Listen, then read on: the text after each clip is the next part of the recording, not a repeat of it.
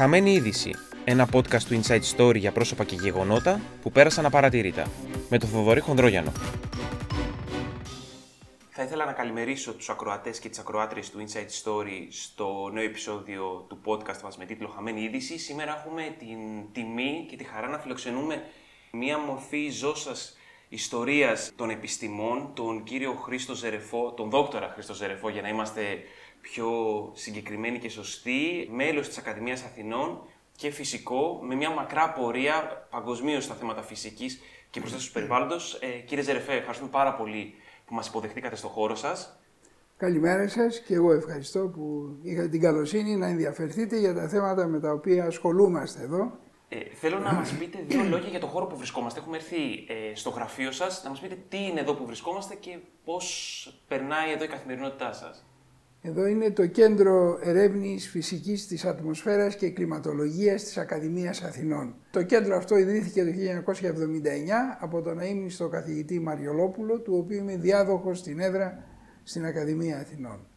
Αλλά ε, υπάρχουν δραστηριότητες ε, τις οποίες στα πλαίσια πάντα της συμμετοχής μου ως τακτικού μέλους της Ακαδημίας Αθηνών υπάρχει στο Ιατροβιολογικό Κέντρο της Ακαδημίας Αθηνών ένα εργαστήριο υγείας περιβάλλοντος το οποίο έχει και παράρτημα στο Κώστα Ναβαρίνο όπου εκεί το Ναβαρίνο Environmental Observatory λειτουργεί σε συνεργασία του κέντρου μας με το Πανεπιστήμιο της Στοκχόλμης και την εταιρεία Τέμες. Είναι η πρώτη φορά που εδώ και 10 χρόνια ξεκίνησε συνεργασία ιδιωτικού τομέα της Ακαδημίας Αθηνών και ενός ξένου πανεπιστημίου. Πριν προχωρήσω στις ερωτήσεις σχετικά με τη Συμφωνία των Παρισιών και το περιβάλλον, θέλω πάρα πολύ να σας ρωτήσω, έχετε γεννηθεί στην Αίγυπτο και έχετε Μάλιστα. έρθει εδώ στην Αθήνα, έχετε γυρίσει όλο τον κόσμο. Πώς είναι αυτή η ζωή, πώς ξεκινήσατε από την Αίγυπτο, πώς φτάσατε σήμερα να είστε εδώ;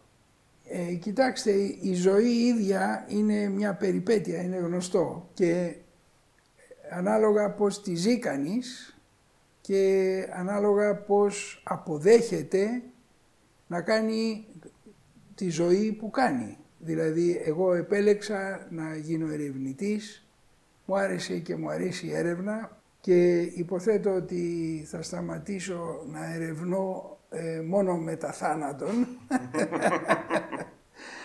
Επομένως, ε, είναι ένα ε, θέμα που η, ο λαός το λέει το χούι που έχει ο καθένας.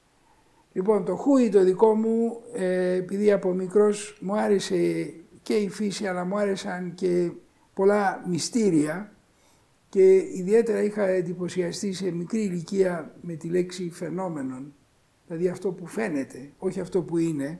Και διαβάζοντας μετά τους αρχαίους συγγραφείς είδα ότι τα φαινόμενα ήταν πάντα η λέξη που χρησιμοποιούσαν για οποδή, οποιοδήποτε φαινόμενο το οποίο σήμερα το θεωρούμε δεδομένο. Δηλαδή όταν λέμε φαινόμενο, λέμε είναι το φαινόμενο του τάδε, είναι το φαινόμενο του Γκάους, ενός επιστήμονα, είναι το φαινόμενο του Νεύτωνα. Τότε τα φαινόμενα λοιπόν στην αρχαία Ελλάδα ήταν αυτά τα οποία βλέπουμε, αλλά δεν είμαστε βέβαιοι αν είναι αυτό το οποίο που βλέπουμε η πραγματικότητα ή όχι. Ε, έτσι γεννήθηκε και η φιλοσοφία της επιστήμης ούτως ή άλλως. Λοιπόν, με τα φαινόμενα τα ατμοσφαιρικά και τις αλληλεπιδράσεις τους με την ίδια τη φύση, γιατί η φύση και η αλληλεπίδραση της ατμόσφαιρας με τη φύση οδηγεί σε πολύ όμορφα, οδηγεί στο να γίνεται αυτή η ομορφιά που βλέπουμε γύρω μας. Η ομορφιά τι είναι, η ομορφιά είναι αναλογίες, είναι χρώματα, αναλογίες χρωμάτων και αυτό είναι το ε, περιβάλλον μέσα στο οποίο ζούμε. Αυτό σας γοήτευσε. αυτό ναι.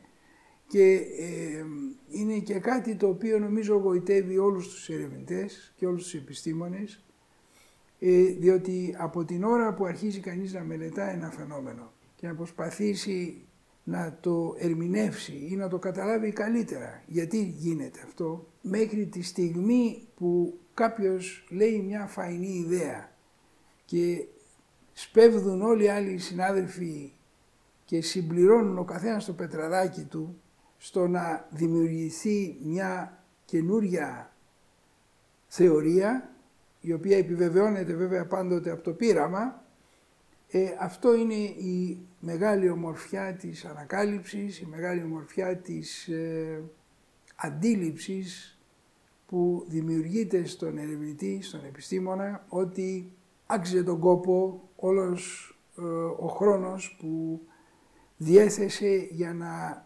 καταλάβει καλύτερα έστω και την πιο απλή διαδικασία. Αυτά που σας γοήτευσαν μέσα στα χρόνια και αυτά που γοητεύουν και εμάς έξω στη φύση, όχι σε επιστημονικό επίπεδο, αλλά σε επίπεδο φύσης απλό, ως ανθρώπους, βλέπουμε ότι σήμερα η ανθρωπότητα καλείται να τα προστατεύσει αν θέλει να συνεχίσει να, να ζει με αυτά σε αρμονία.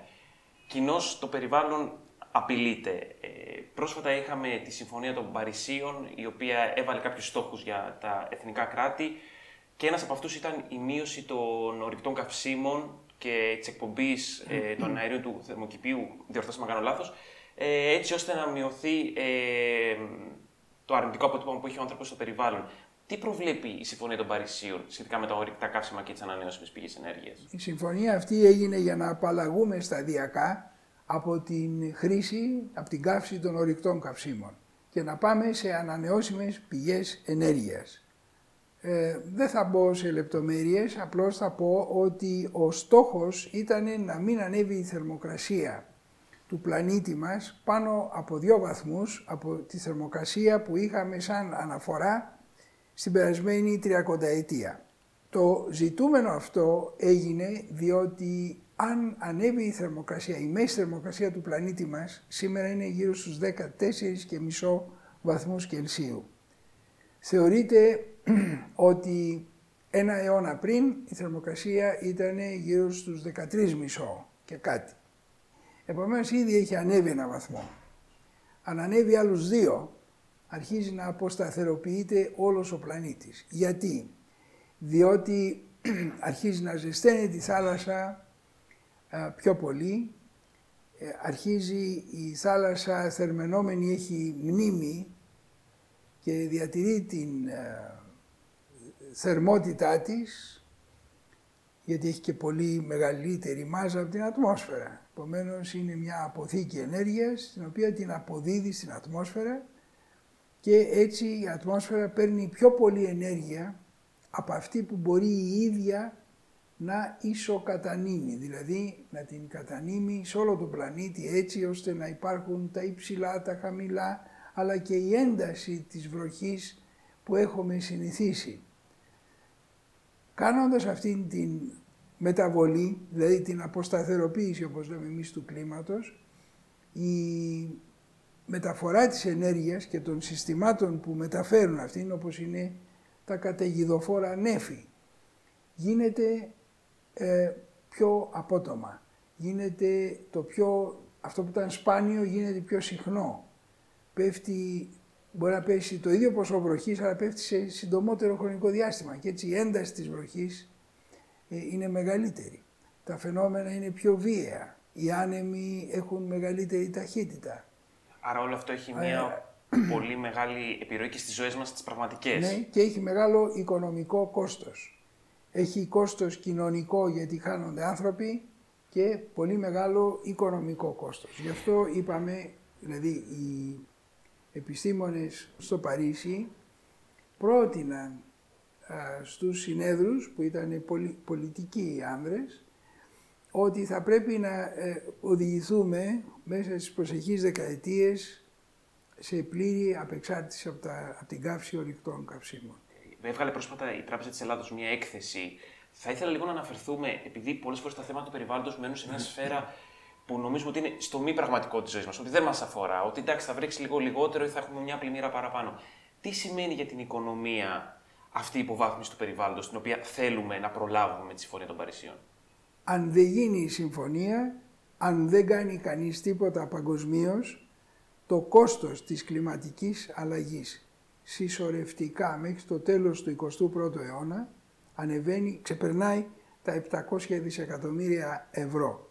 Αυτό βρήκαμε στην έκθεση της Τραπέζης Ελλάδας, την οποία έχω την τιμή να συντονίζω. Και το κόστος αυτό είναι βέβαια διπλάσιο του εξωτερικού μας χρέους. Είναι πολύ μεγάλο. Η Ελλάδα ως μέλος της Ευρωπαϊκής Ένωσης ε, οφείλει να εφαρμόσει τα όσα προβλέπει η Συμφωνία των Παρισίων. Ε, τι πρέπει να κάνουμε ως προς τα ορυκτά καύσιμα με βάση τη Συμφωνία; Εμείς εδώ είμαστε πρικισμένη χώρα με ανανεώσιμες πηγές ενέργειας. Έχουμε τον ήλιο ε, γιατί έχουμε λιγότερα σύννεφα. Έτσι. Και επομένως έχουμε σημαντική ηλιακή ενέργεια. Αλλά έχουμε και πολύ σημαντική αιωλική ενέργεια. Ε, για παράδειγμα το καλοκαίρι, όση ενέργεια παίρνουμε από τον ήλιο, τόση ενέργεια παίρνουμε και από τον άνεμο. Επομένως έχουμε δύο ήλιους. Αν βάλει κανείς και ενέργεια που θα μπορούσαμε να πάρουμε από τη γεωθερμία και από τα ίδια τα κύματα, ε, ε, μπορεί να φτάσουμε και τους τρεις ήλιους το καλοκαίρι. Πράγμα το οποίο είναι πολύ σημαντικό και δημιουργεί μια αισιοδοξία ότι τελικά η Ελλάδα θα μπορέσει να επιβιώσει έστω και σε ένα αποσταθεροποιημένο περιβάλλον κλιματικά, από κλιματικής πλευράς, ε, διότι τυχαίνει να έχει χαρισματικά ανανεώσιμες πηγές ενέργειας πολλές. Όμως η παγκόσμια κοινότητα δεν έχει τις ίδιες, τα ίδια χαρίσματα και θα υποφέρει περισσότερο. Γιατί αποσταθεροποιήθηκε ήδη η σύσταση της ατμόσφαιρας. Μέσα στα τελευταία 100 χρόνια έχουμε αυξήσει το διοξίδιο του άνθρακος που προέρχεται, είναι βασικό αέριο του θερμοκηπίου και προέρχεται από τις καύσεις των ορυκτών καυσίμων, το έχουμε αυξήσει πάνω από 25% σε 100 χρόνια. Μιλήσατε για το ότι η Ελλάδα είναι τυχερή σχετικά με τις ανανεώσιμες πηγές ενέργειας, με το ότι μπορούμε να τις αξιοποιήσουμε και να αντιμετωπίσουμε καλύτερα τις, την κλιματική αλλαγή σε σχέση με άλλα κράτη. Ωστόσο, τον τελευταίο καιρό στην ελληνική κοινή γνώμη κυριαρχεί μια, να το πω έτσι, ένα debate σχετικά με τις εξορίξεις υδρογονανθράκων που έχουν ξεκινήσει στην Ελλάδα. Πρώτη φορά ιστορικά σε τόσο μεγάλη έκταση έχει παραχωρήσει το ελληνικό κράτος περιοχές για να γίνουν έρευνες, σεισμικές έρευνες και μετά οι εξορίξεις. Παρ' όλα αυτά, με φόντο τη Συμφωνία των Παρισιών που λέει λιγότερα ορυκτά καύσιμα, άρα λιγότεροι υδρογονάνθρακες, εμείς πηγαίνουμε και δι... ξεκινάμε προγράμματα εξόριξης.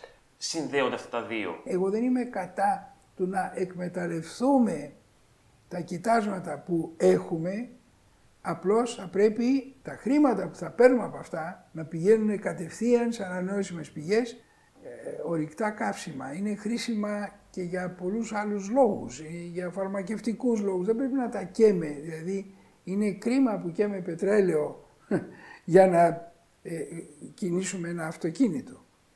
Ε, επομένως, αυτά όλα, η κοινωνία χωρίς άνθρακα, όπως λέγεται, ε, είναι το μέλλον. Τα ηλεκτρικά αυτοκίνητα είναι επίσης το μέλλον, οι μεταφορές είναι επίσης το μέλλον τα σπίτια τα οποία θα είναι πολύ καλά μονομένα και θα έχουν ευφυΐα ενδογενή ε, ώστε να μην εκπέμπουν διοξίδιο, του άνθρακα είναι επίσης το μέλλον. Υπάρχουν κάποιες χώρες όπως η Ισπανία, η Κροατία, η Ιρλανδία, η Δανία, η Νέα Ζηλανδία, δηλαδή χώρες είτε της Ευρώπης είτε από όλο τον κόσμο, οι οποίες έχουν απαγορεύσει τις εξορίξεις στις δικές τους θάλασσες για λόγους προστασίας του φυσικού περιβάλλοντος και των τοπικών κοινωνιών και του τουρισμού. Πιστεύετε ότι είναι λάθος το ότι οι συγκεκριμένες χώρες έχουν απαγορεύσει εξορίξεις ε, και εμείς κάνουμε το σωστό που πηγαίνουμε προς εξορίξεις ή το αντίστροφο; Εγώ θεωρώ ότι, όχι δεν ξέρω, ε, μπορεί να έχουν δίκιο οι άνθρωποι που το αποφάσισαν αυτό. Η χώρα μας έχει ανανεώσιμες πηγές ενέργειας και θα μπορούσε όλα, ξενοδοχεία, σπίτια, θερμοκήπια, βιομηχανίες, ε, βιοτεχνίες να λειτουργούν με ε, ηλεκτρική ενέργεια η οποία θα προσφέρεται από την ίδια τη φύση ε, η οποία όμως έχει ένα μεγάλο μειονέκτημα. Δεν έχουμε ακόμα βρει τις μπαταρίες που θα αποθηκεύουν την επιπλέον ενέργεια που θα έχουμε την ημέρα, γιατί στην ημέρα προστίθεται και ο ήλιος.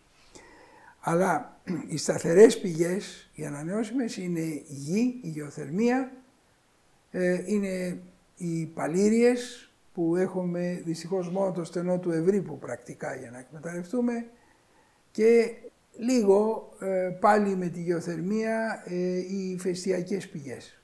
Και ο ήλιος, αλλά ο ήλιος είναι το πρωί. Ο άνεμος όποτε φυσάει. Μόνο το καλοκαίρι έχουμε σταθερό άνεμο εδώ. Επομένως δεν είναι πάντα και παντού. Δεν είναι πανάκια, αλλά μπορεί να γίνει ένα μείγμα, όπως είπατε, το οποίο θα οδηγεί στην απεξάρτησή μας. Θέλω την άποψή σας πάνω στο, στο Emissions Gap Report του, του ΟΗΕ. Είναι ουσιαστικά ε, ένα report για ένα κενό γιγατόνων, δηλαδή πόσο απέχουν οι εκπομπές αερίων θερμοκηπίου της ανθρωπότητας και εξέλιξή τους τα επόμενα χρόνια σε σχέση με το στόχο που αναφέραμε για τη Συμφωνία των Παρισίων, το, τους 2 ή τον 1,5 βαθμό. Σωστά. Εκεί υπάρχει ένα μεγάλο κενό, δηλαδή σύμφωνα με, το, με αυτή την αναφορά, με αυτό το report, εκλείουμε πολύ περισσότερο ε, από όσο θα πρέπει. Πώς θα το πιάσουμε αυτό; Και κυρίως πώς συνδέεται αυτό με την ε, αντίληψη ότι σιγά σιγά πρέπει να σταματήσουμε τις εξορίξεις ανθράκων; Να σας πω, καταρχήν, όπως ξέρετε, μοιράζεται στα τρία οι εκπομπές του, μοιράζονται του διοξιδίου του άνθρακος. Δηλαδή, 30% περίπου είναι τα αυτοκίνητα, οι μεταφορές. Όταν λέω αυτοκίνητα είναι όλες οι μεταφορές. Είναι τα αεροπλάνα, είναι τα πλοία, είναι...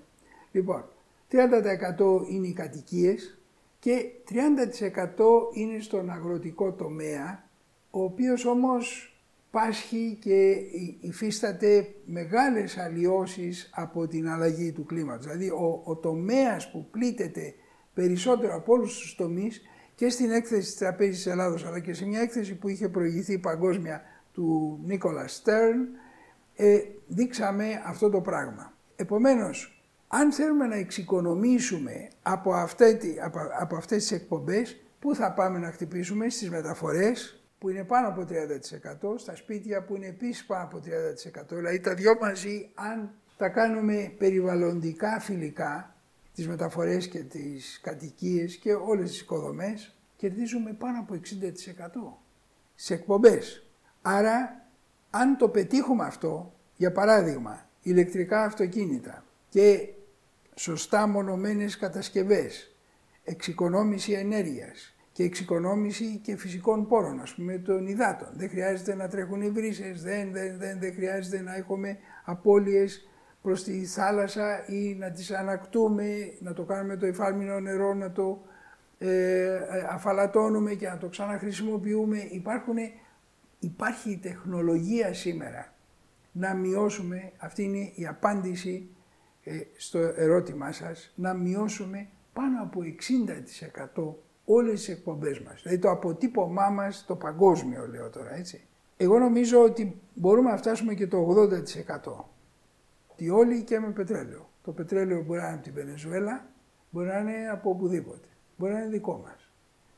Το τελικό αποτέλεσμα είναι ότι οι εκπομπές μας ολονών είτε βγουν στη Βενεζουέλα, είτε βγουν στην Κίνα, είτε βγουν στη Ρωσία, θα μαζευτούν στην ατμόσφαιρά μας και θα δημιουργήσουν, θα ενισχύσουν το φαινόμενο του θερμοκηπίου που οδηγεί στην υπερθέρμανση του πλανήτη. Αυτό δεν δείχνει ότι θα έπρεπε να υπάρχει, ίσως και αυτό δεν είναι συμφωνία των Παρισιών, αλλά θέλω την γνώμη σας για αυτό, ότι θα πρέπει να υπάρχει ένα διεθνές κονσένσους, ότι όλοι θα πρέπει να μειώσουμε ε, ε, μα αυτό προσπάθησε να κάνει το Παρίσι και αυτό προσπαθεί να γίνει. Σωστά, αλλά αν εμείς βγούμε και πούμε ότι το δικό μας δεν πειράζει να τα βγάλουμε γιατί είναι λίγα. Αν βγει και μια χώρα διπλανή να πει ότι θα κάνουμε κι εμείς ε, εξορίξεις γιατί τα ορεικτά καύσιμα που θα πουλήσουμε στο τέλος θα είναι λίγα, μήπως τελικά όλο αυτό δημιουργεί μεγάλη εικόνα ότι όλοι συνεχίζουμε να καίμε ορεικτά καύσιμα; Με αυτή την έννοια. Όχι κατά ανάγκη, γιατί αν πετύχουμε εξορίσοντας να μεταλλάξουμε όλοι μας, όλοι, μα όλη την ενεργειακή μας κατανάλωση σε ανανεώσιμες, γιατί αυτό είναι, έχει κόστος αν, αν χρησιμοποιηθούν, λέω, τα λεφτά για να κάνουμε αυτό, είναι ό,τι καλύτερο μπορεί να κάνει κανείς. Πώς μπορεί να γίνει αυτό, Μακροπρόθεσμα. Υπό την έννοια ότι ναι. τα έσοδα που υπολογίζεται ότι θα έχει το ελληνικό κράτος από τις εξορίξεις πετρελαίου είναι πολύ λιγότερα, για παράδειγμα, από τα χρήματα που φέρνει ο τουρισμός στο ελληνικό ΑΕΠ ετησίως. Μόνο για την Κρήτη, για την οποία τώρα υπάρχει όλη αυτή η συζήτηση για τις εξορίξεις, το μισό ΑΕΠ της Κρήτης υπολογίζεται ότι προέρχεται από τον τουρισμό. Ναι. Και κάποιοι λένε ότι εμείς έχουμε ήδη ένα πολύ σημαντικό μέρος του ΑΕΠ από τον τουρισμό, οι εξορίξεις ενδέχεται να βλάψουν τον τουρισμό και άρα όσα έσοδα θα έχουμε, θα έχουμε αντίστοιχα, αντίστοιχη μείωση εισόδων από τον τουρισμό. Και ότι αυτό μπορεί να, με ένα ατύχημα να γίνει ακόμα μεγαλύτερη ζημία. Κοιτάξτε, αν μιλάμε για ατύχημα, ασφαλώς είναι τρομερό το να συμβεί γιατί εμείς ε, στηριζόμαστε, δηλαδή το περιβάλλον μας είναι αναντικατάστατο και έχει οικοσυστήματα ευαίσθητα τα οποία είναι μοναδικά. Μιλώντας με κατοίκου από περιοχές ανά την Ελλάδα, ο φόβος τους είναι ότι η περιβαλλοντική υποβάθμιση που μπορεί να έρθει από τις έρευνες για εξορίξεις υδρογοναθράκων στην Ελλάδα θα βλάψει και την οικονομία, δηλαδή και τον τουρισμό. Και εδώ αυτό που μου έχουν πει και θέλω την άποψη σε αυτό είναι το εξής. Για τις σεισμικές έρευνες για την εξόριξη υδρογοναθράκων στην Ελλάδα δεν προβλέπεται μελέτη περιβαλλοντικών επιπτώσεων. Και δεύτερον, στις στρατηγικές μελέτες ε, και στις περιοχές που έχουν δοθεί στις πετρελαϊκές υπάρχουν πολλές περιοχές Natura, του δικτύου Natura 2000 που προστατεύεται από το κοινοτικό δίκαιο. Για παράδειγμα, ε, σύμφωνα με, τις, ε, με τα επίσημα στοιχεία του κράτους για τα Ιωάννινα, στην παραχωρούμενη περιοχή περιλαμβάνονται είτε εξ ολοκλήρου είτε μερικώς 20 περιοχές του δικτύου Natura 2000, ανάμεσα στις οποίες βρίσκονται ο Εθνικός Δρυμός Βίκουα Αού, η Λίμνη Ιωαννίνων, το κεντρικό τμήμα Ζαγορίου και Βάλια Κάλτα. Για την Άρτα και την Πρέβεζα, στην παραχωρούμενη περιοχή περιλαμβάνονται 10 περιοχές του δικτύου Natura, ε, ένα υγρότοπο που προστατεύεται από την συνθήκη Ράμσαρ και δύο εθνικά πάρκα. Ενώ σύμφωνα με τα στοιχεία πάλι ε, του κράτους για την περιοχή της Τελοκαρνανία, Πάλι στην παραχωρούμενη περιοχή είτε εξολοκλήρωται μερικώ βρίσκονται 15 περιοχές του δικτύου Natura 2000, δύο εθνικά πάρκα, δύο υγρότοποι προστατεύονται από την συνθήκη Ράμσαρ. Ε, ενώ για τη βορειοδυτική Πελοπόννησο ε, περιλαμβάνονται είτε εξ ολοκλήρου είτε μερικώ στην παραχωρούμενη περιοχή της Πετρελαϊκής 11 περιοχές του δικτύου Natura 2000, μεταξύ των οποίων και το Εθνικό Κέντρο Κατηχείου Στροφιλιά. Εκεί υπάρχει ένας φόβος ότι Υπάρχει ένα πολύ ευαίσθητο περιβάλλον στην περιοχή. Υπάρχει επίση και στο Ιόνιο που έχουμε την καρέτα καρέτα. Δηλαδή είναι πολύ ευαίσθητη περιοχή. Μα είναι όλη η Ελλάδα. Δεν, δεν υπάρχει Ελλάδα, δεν υπάρχει. προσέξτε, η χώρα μας δεν υπάρχει τετραγωνικό μέτρο στερ, στεριάς που να μην έχει από κάτω αρχαία. Τελείωσε. Δεν υπάρχει τετραγωνικό μέτρο σε όλη την επικράτεια που να μην έχει μέσα της σπάνια οικοσυστήματα. Εδώ σε κάθε μικρή κουφάλα μέσα στο, μέσα, στο βράχο θα δείτε να υπάρχει ζωή. Και δεν μιλάω τώρα για το καβουράκι που θα βγει στην παραλία. Εγώ μιλάω για λιχίνες, μιλάω για ε, ανώτερες μορφές φυτών τα οποία είναι οικοσυστήματα που υπάρχουν παντού σε όλη την ελληνική φύση. Αυτό είναι δεδομένο.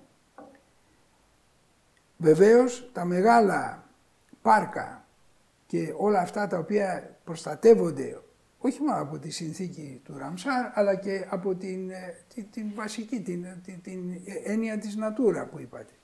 Αυτά όλα ασφαλώς πρέπει να προστατευτούν. Για παράδειγμα, ε, νότια της Κρήτης, επειδή το κοιτούσα χθες, ε, υπάρχουν κάποια οικόπεδα όπως λέμε, ωστόσο η, επαναλαμβάνω, με χάρτες από την ελληνική διαχειριστική εταιρεία υδρογοναθράκων, δηλαδή την εταιρεία του ελληνικού κράτους και με στοιχεία δηλαδή ε, από το Υπουργείο Περιβάλλοντος και Ενέργειας, πιάνουν και περιοχές Natura. Και εκεί τίθεται η ανησυχία και του κόσμου. Όχι, αυτό είναι λάθος. Συγγνώμη. Το να πιάσεις μια περιοχή Natura και να πας να εξορίξεις πετρέλαιο δίπλα στην περιοχή Natura είναι μεγάλο λάθος. Αυτό δεν το συζητάμε. Στο κομμάτι που έχει δοθεί στις πετρελαϊκές, εκεί πιάνει κοντά στην Κρήτη περιοχές Natura. Και εκεί υπάρχει. Θέλω, ε, Αυτό πρέπει να το εξαιρέσουν. Δεν μπορεί να είναι. Κοιτάξτε, υπάρχει, χάρτης, υπάρχει χάρτης στον οποίο εγώ μπορώ να σας δείξω τώρα, ο οποίος προέρχεται από, τις, από την εταιρεία Energean ε, All και τη Repsol, μπορώ, τον έχω εδώ, δηλαδή είναι ο ναι. χάρτης της εταιρείας, δεν είναι δικός ο οποίος εδώ, όπως βλέπετε, το mauve χρώμα ε, αποτυπώνει τις περιοχές Natura και οι, οι κόκκινες γραμμές είναι οι σεισμικές έρευνες, για τις οποίες δεν θα γίνει μελέτη περιβαλλοντικών επιπτώσεων.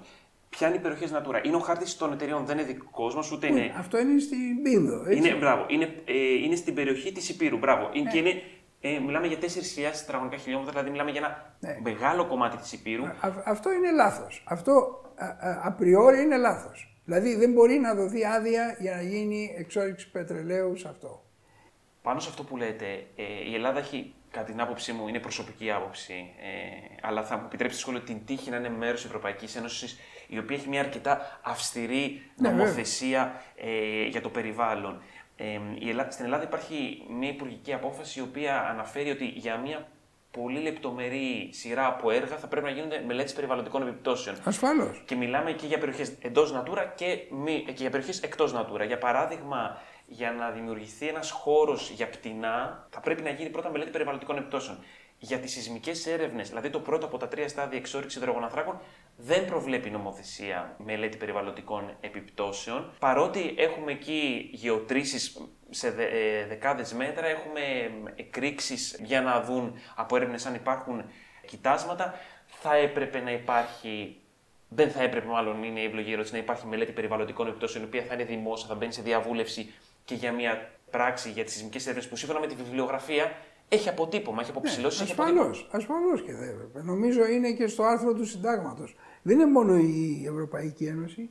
Ε, Ασφαλώς και πρέπει να υπάρχει. Δηλαδή η, η μελέτη περιβαλλοντικών επιπτώσεων, ιδίως σε τέτοιες παρεμβάσεις που ανοίγουμε τρύπα στο φλοιό του πλανήτη, ε, είναι προφανές ότι πρέπει να υπάρχει. Για μένα είναι, ε, πώς να πούμε, εγώ το θεωρώ δεδομένο. Θέλω να σας ρωτήσω κάτι πολύ συγκεκριμένο, ειδικά για το Ιόνιο, γιατί έχω και λόγω ε, προσωπικών μου φίλων την τύχη να πηγαίνω να επισκεφτούν πολύ συχνά αυτά τα νησιά, ναι. ε, τα οποία είναι πολύ ευλογημένα και ως προς τη φύση και ως προς τα είδη που βρίσκονται εκεί. Ε, όπως είπαμε, για τις σεισμικές έρευνες, δηλαδή για το πρώτο στάδιο, για τις έρευνες για εξόριξη υδρογοναθράκων δεν υπάρχει μελέτη περιβαλλοντικών επιπτώσεων και άρα το μόνο κείμενο που έχουμε δημόσιο είναι η στρατηγική μελέτη περιβαλλοντικών επιπτώσεων που η διαφορά τους είναι ότι είναι πολύ πιο γενική. Περιγράφει σε πολύ αδρές γραμμές τους κινδύνους αλλά και τα μέτρα που πρέπει να πάρθουν. Στις ΜΠΕ, λοιπόν, σε αυτή, τη μελέτη, σε αυτή τη στρατηγική μελέτη περιβαλλοντικών επιπτώσεων για το Ιόνιο, αναφέρεται ότι θα πρέπει να διαβάζω ακριβώς με quote από, τη, από τις ΜΠΕ. Η γεωγραφική εξάπλωση των κοιτοδών στις ελληνικές θάλασσες είναι επαρκώς γνωστή ώστε να επιτρέπονται συμπεράσματα που αναδεικνύουν το Ιόνιο πέλαγος δυτικά και νότια της ελληνικής Τάφρου, την Κρήτη και τον Κορυφιακό κόλπο σε περιοχές με ιδιαίτερη σημασία για την προστασία των κοιτοδών σε ελληνικό αλλά και σε μεσογειακό επίπεδο. Είναι προφανές ότι κατ' ουσία εφαρμογή του πλαισίου προστασίας της περιοχής Natura θα συμβάλλει δραστικά στη διατήρηση και ανάκαψη των κοιτοδών σε Ελλάδα αλλά και Μεσόγειο.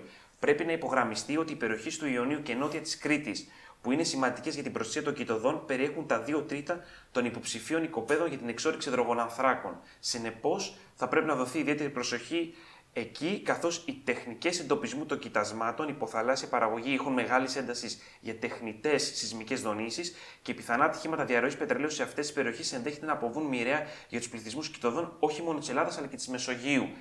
Εδώ αναφέρεται η ΣΜΠΕ.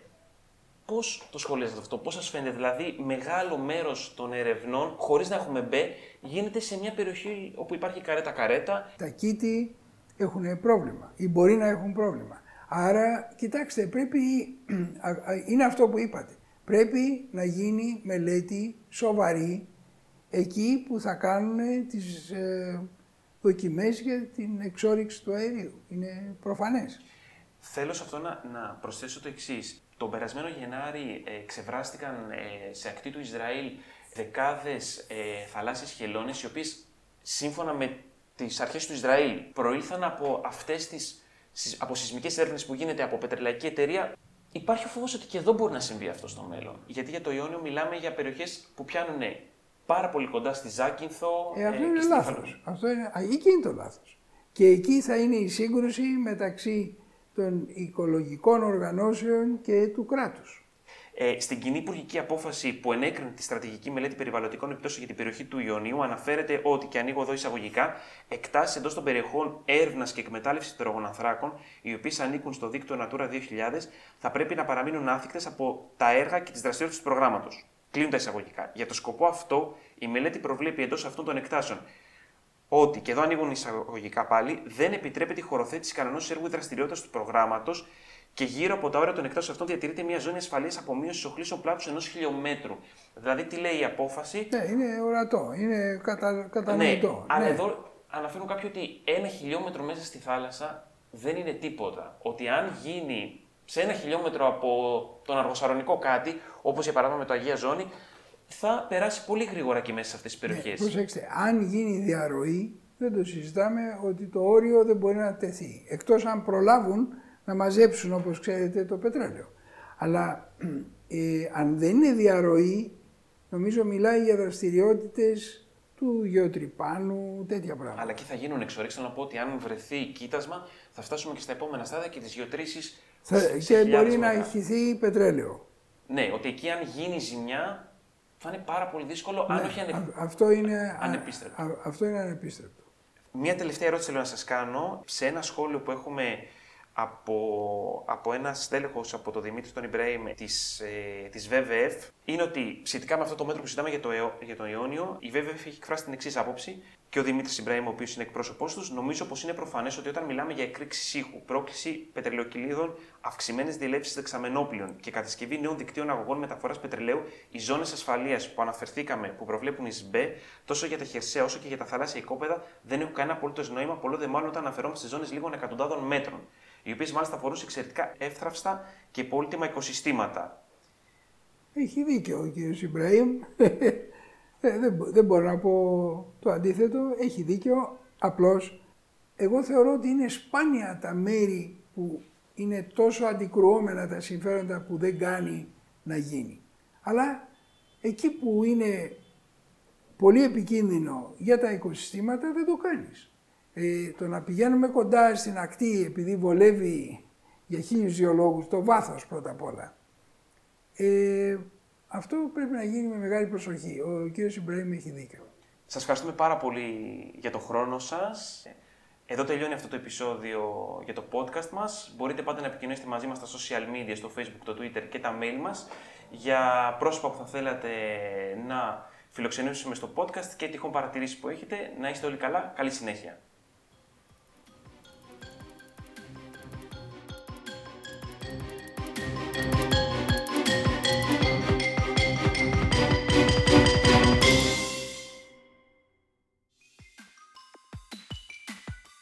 Ήταν ένα Inside Podcast, μια παραγωγή του Inside Story. Ευχαριστούμε που μας ακούσατε. Μπείτε στο insidestory.gr για περισσότερα.